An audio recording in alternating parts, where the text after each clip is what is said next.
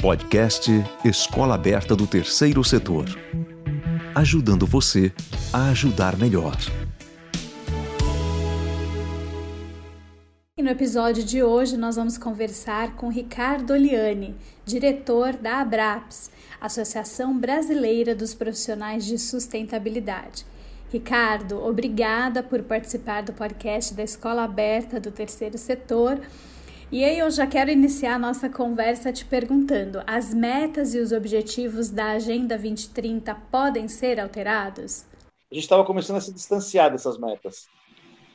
Elas já eram metas assim, referência, não eram metas que a gente talvez alcançasse, porque para alcançar as metas do jeito que elas estão, imagina que teria que ter uma mudança de cultura global, todos em prol das metas, o que não estava não, não acontecendo. Agora, começou a, a, a, ter uma sinalização de que as pessoas começaram a se preocupar um pouco mais. E talvez as metas possam ser realmente um indicador do que a gente precisa. Não que a gente vá atingi-las, mas a gente já começar a voltar a estar no caminho delas, eu acho que aí a gente vai ter mudanças positivas. A, humanidade ela precisa de alguns choques para acordar. Infelizmente, se a gente pegar em toda a história da humanidade, os maiores progressos que a gente teve foi em momentos de calamidade, de guerra, de pandemias, de desastres naturais. E a gente, acho que, não sei, parece que a Terra reagiu uh, um, globalmente falou: não, não dá.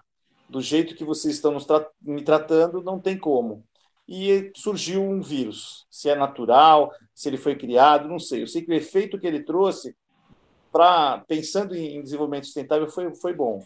O que, que esse momento pode nos ensinar para termos uma vida mais sustentável? Os três aspectos. No ambiental, a gente começou a ver realmente uma natureza livre, livre de poluição e livre de, de, de impactos que, que eram causados por nós mesmos. Então, a gente começou a, a enxergar a natureza de uma forma diferente. Então, a gente começou a ver rios limpos, praias limpas, árvores mais verdes, que era uma coisa que a gente não via há muito tempo isso começou a mexer com as pessoas. E o bacana é que, embora a gente tenha uma, uma rede social que dissemina de tudo, ela também dissemina coisas boas. Então, isso começou, as pessoas começaram a perceber. No lado social, as, todo mundo começou a, a, a, tentar ajudar o outro. Porque chegou num ponto que você começou a ver: se eu, se eu, não, se eu não me cuidar, ou só, se eu só me cuidar, não vai adiantar nada. Se todos se cuidarem, eu vou, eu vou poder ter um resultado positivo. Então, as pessoas, num primeiro momento, se isolaram, agora elas estão começando a, a, a ajudar de alguma forma, cada uma do seu jeito. E na parte econômica, que foi onde eu vejo o maior, a maior mudança.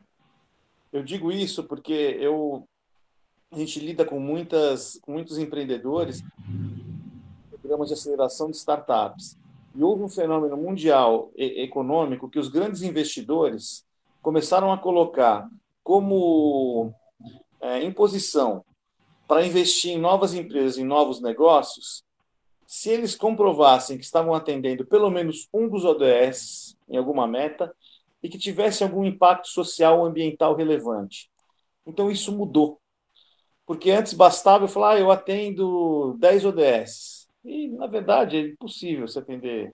Você atende um, você acaba atendendo todos porque eles são transparentes.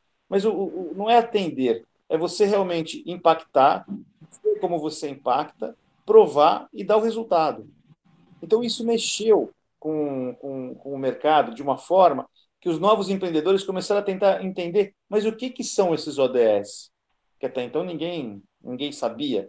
A gente, que a gente vive, no, às vezes, numa, numa bolha da sustentabilidade, onde todo mundo fala de ODS como se fosse a coisa mais comum do mundo. As pessoas não têm a mínima ideia do que é.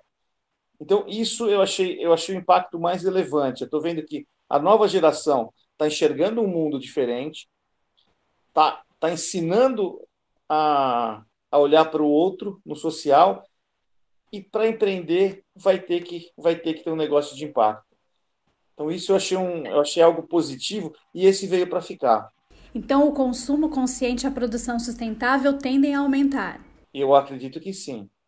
Acredito que sim porque a gente já, já percebeu, e estou notando isso até pelo, pelos momentos de isolamento.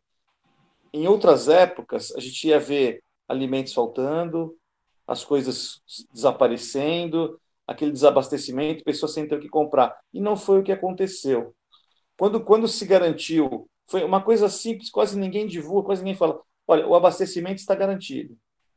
No primeiro momento, as pessoas não acreditaram. Teve uma primeira semana que, pessoal, não, vou estocar tal. Quando as pessoas perceberam que realmente estava sendo cumprido, ninguém mais estoca nada. As pessoas compram o que precisam, usam o que precisam.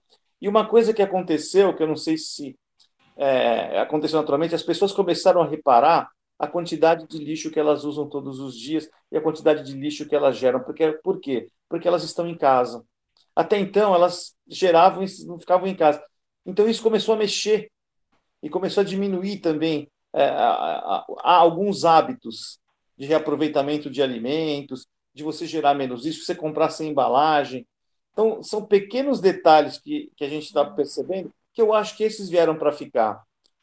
Porque é, são hábitos, são hábitos saudáveis que as pessoas passaram a ter, inclusive até de lavar as mãos. Por causa de uma pandemia, as pessoas começaram a lavar as mãos para qualquer, qualquer coisa.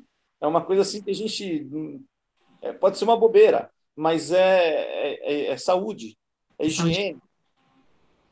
Então, tem, tem, tem, algumas coisas que vão, vão ficar. E uma das coisas mais importantes que eu acho que aconteceu nessa, nessa pandemia, que a gente achou que é, o fato do isolamento, o isolamento, na verdade, ele foi um isolamento de contato.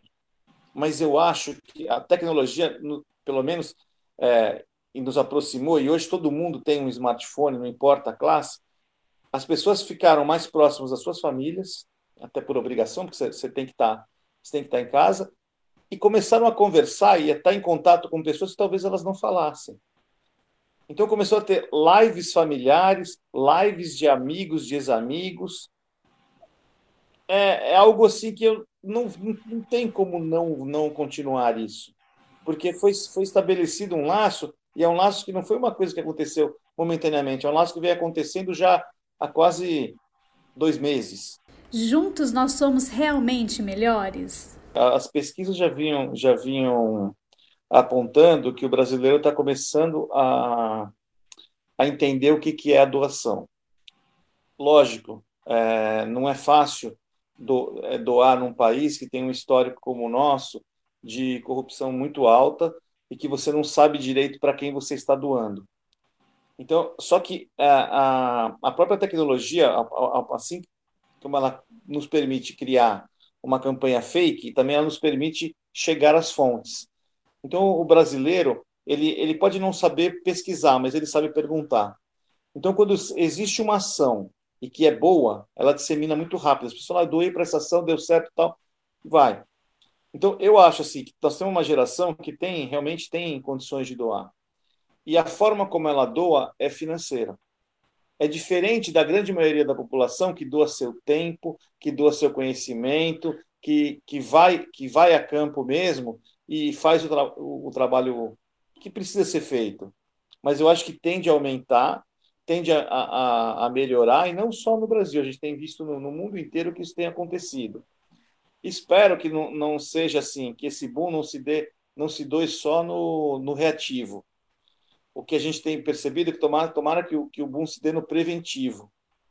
Se a gente puder pensar que é uma pandemia como essa, algo que a gente que pode acontecer uma outra vez, então vamos pensar que a gente tem que estar preparado para uma pandemia como essa. Então a gente tem que ter, tem que estar preparado para um sistema de saúde igualitário. Não dá para você chegar em pleno século XXI e ter cidades que não têm um leito de UTI. Não tem como.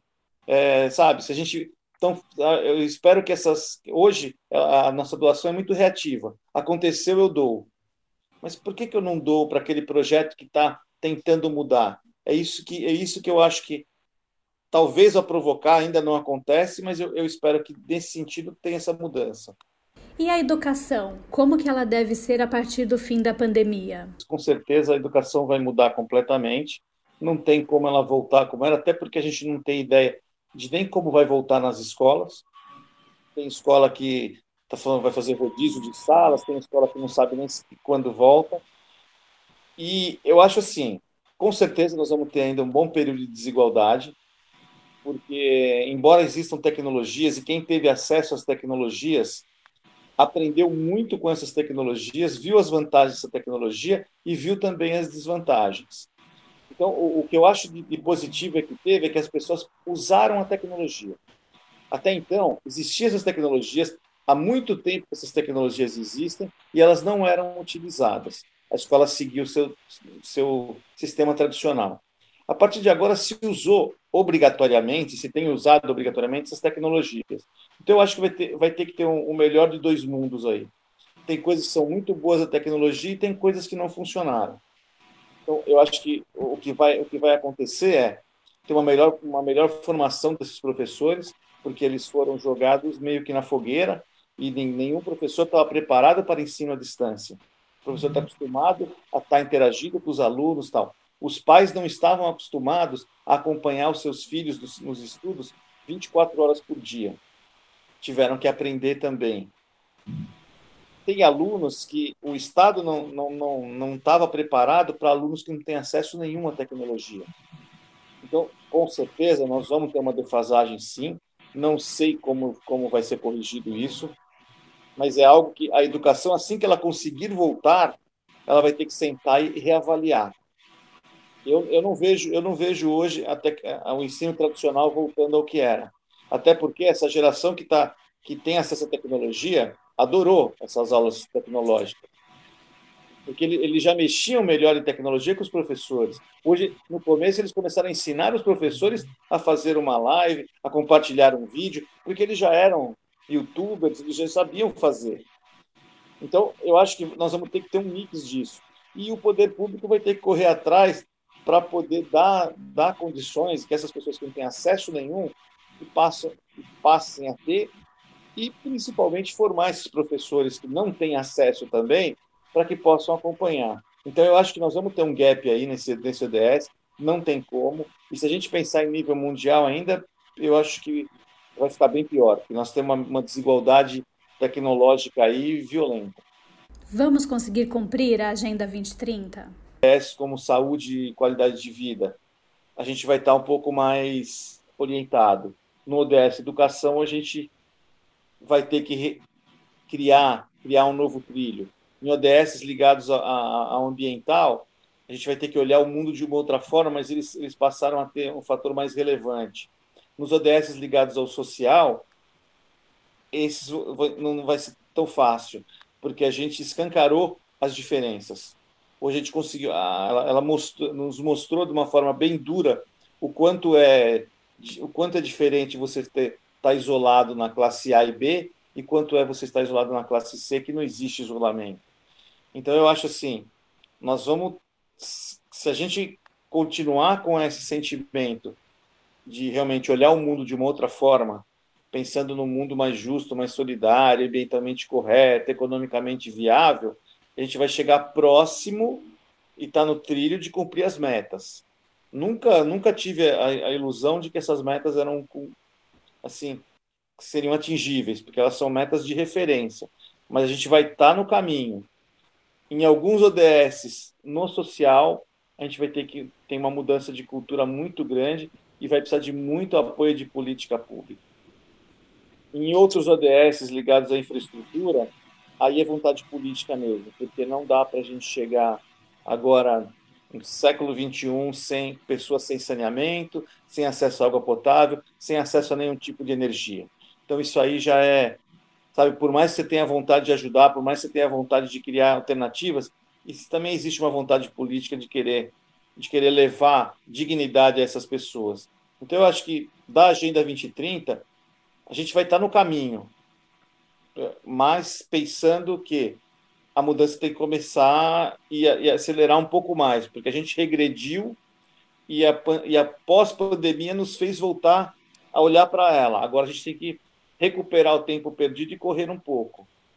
Não sei se isso vai acontecer, mas o no, no nosso trabalho, até meu trabalho, é divulgar ações positivas e procurar sempre disseminar. É possível? É possível. Eu espero que a gente consiga. Vem uma nova geração aí muito forte, muito focada, e eu tenho certeza que eles têm tudo para que a gente passe 2030 e tenha uma agenda muito mais forte, muito mais é, severa, assim, muito mais assim positiva a partir daí. Ricardo, agradecemos muito a sua participação e a generosidade em compartilhar seu conhecimento com todos nós aqui da Escola Aberta do Terceiro Setor. Podcast Escola Aberta do Terceiro Setor. Ajudando você a ajudar melhor.